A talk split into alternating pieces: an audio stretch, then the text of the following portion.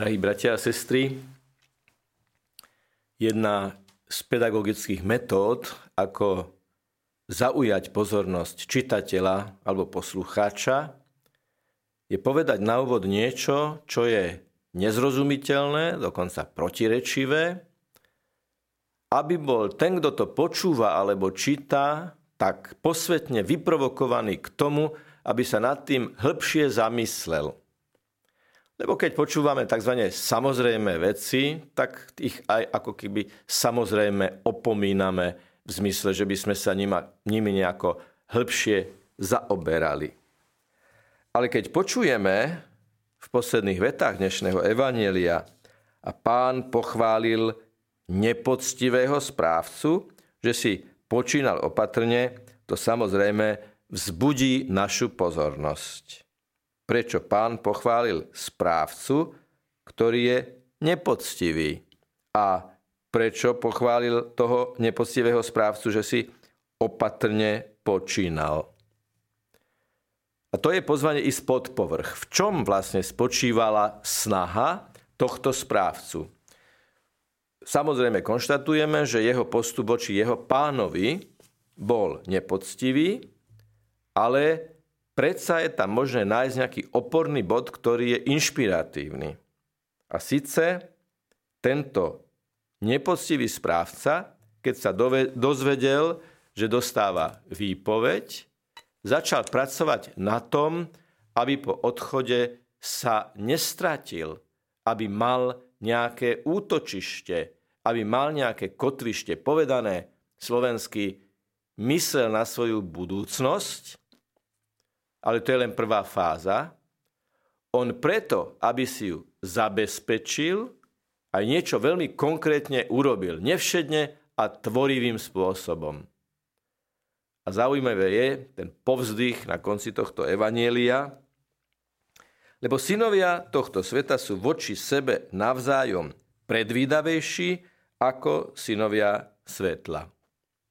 Čím to môže byť, že niekedy sa zdá, že synovia svetla, tí, čo uverili vo svetlo, ktorým je Kristus, sú pasívnejší ako tí, ktorí veria len v horizont pozemského materiálneho života, keď to tak trošku zjednoduším.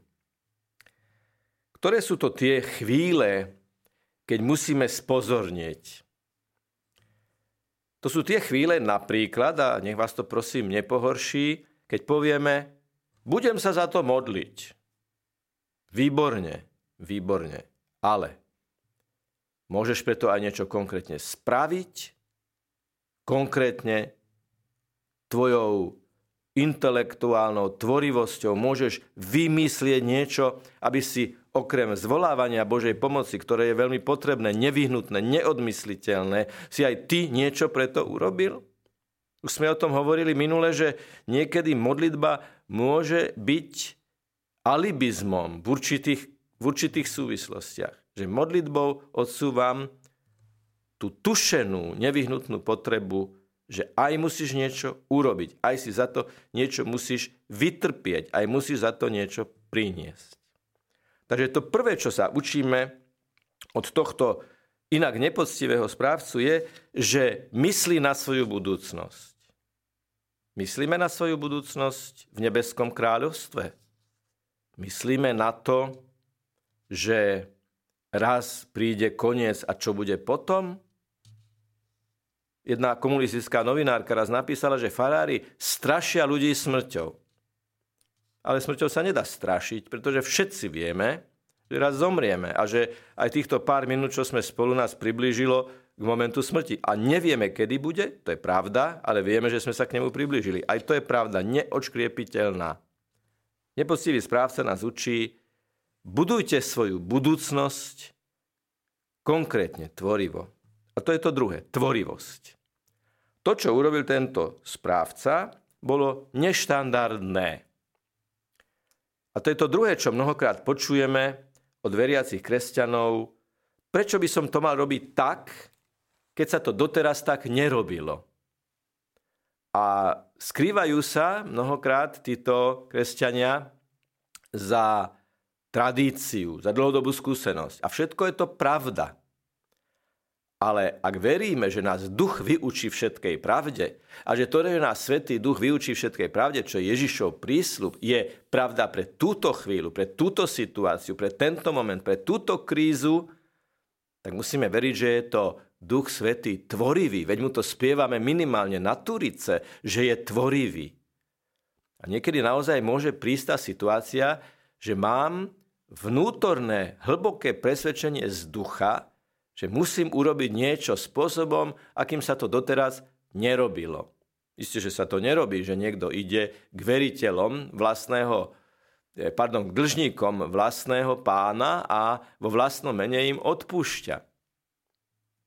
Mimochodom, v duchovnom zmysle slova je to úplne v poriadku.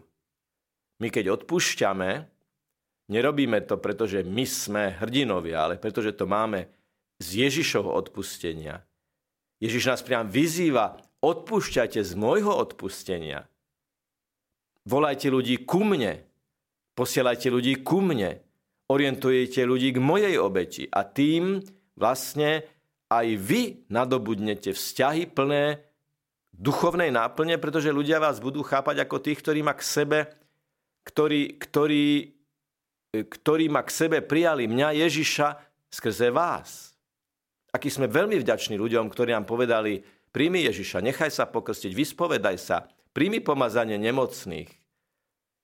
A Ježiš hovorí, to nevadí, že títo ľudia sú ti vďační, lebo sú ti vďační za niečo, čo je moje, čo som ti ja dal. A v tomto zmysle slova už to nie je nepoctivý správca. Čiže tvorivosť, milí bratia a sestry.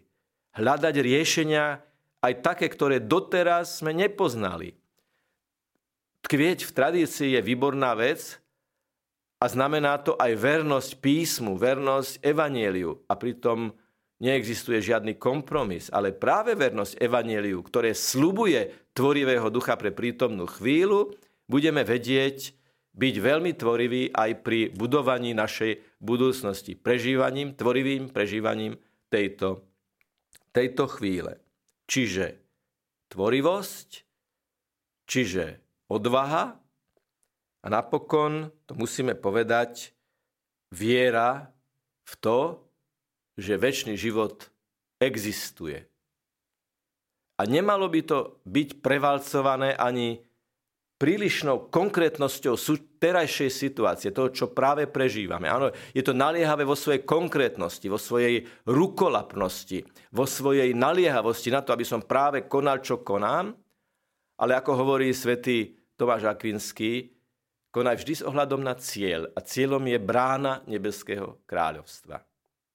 V istom zmysle slova je takým príkladom tvorivého riešenia dnešný oslávenec cirkvy a to je svätý pápež Lev Veľký. Si predstavte, že keď bol Rím ohrozovaný Atilom a hrozilo, že vyplieni väčšné mesto, pápež Lev Veľký vyšiel za hradby mesta smerom k nepriateľovi, bez zbraní, povedané veľmi stručne a jednoducho, prehovoril dobyvateľa, aby nedobýval Rím, väčšné mesto. Je to tvorivé? Je. Je to nevšedné? Je. Prinieslo to dobré ovocie? Prinieslo.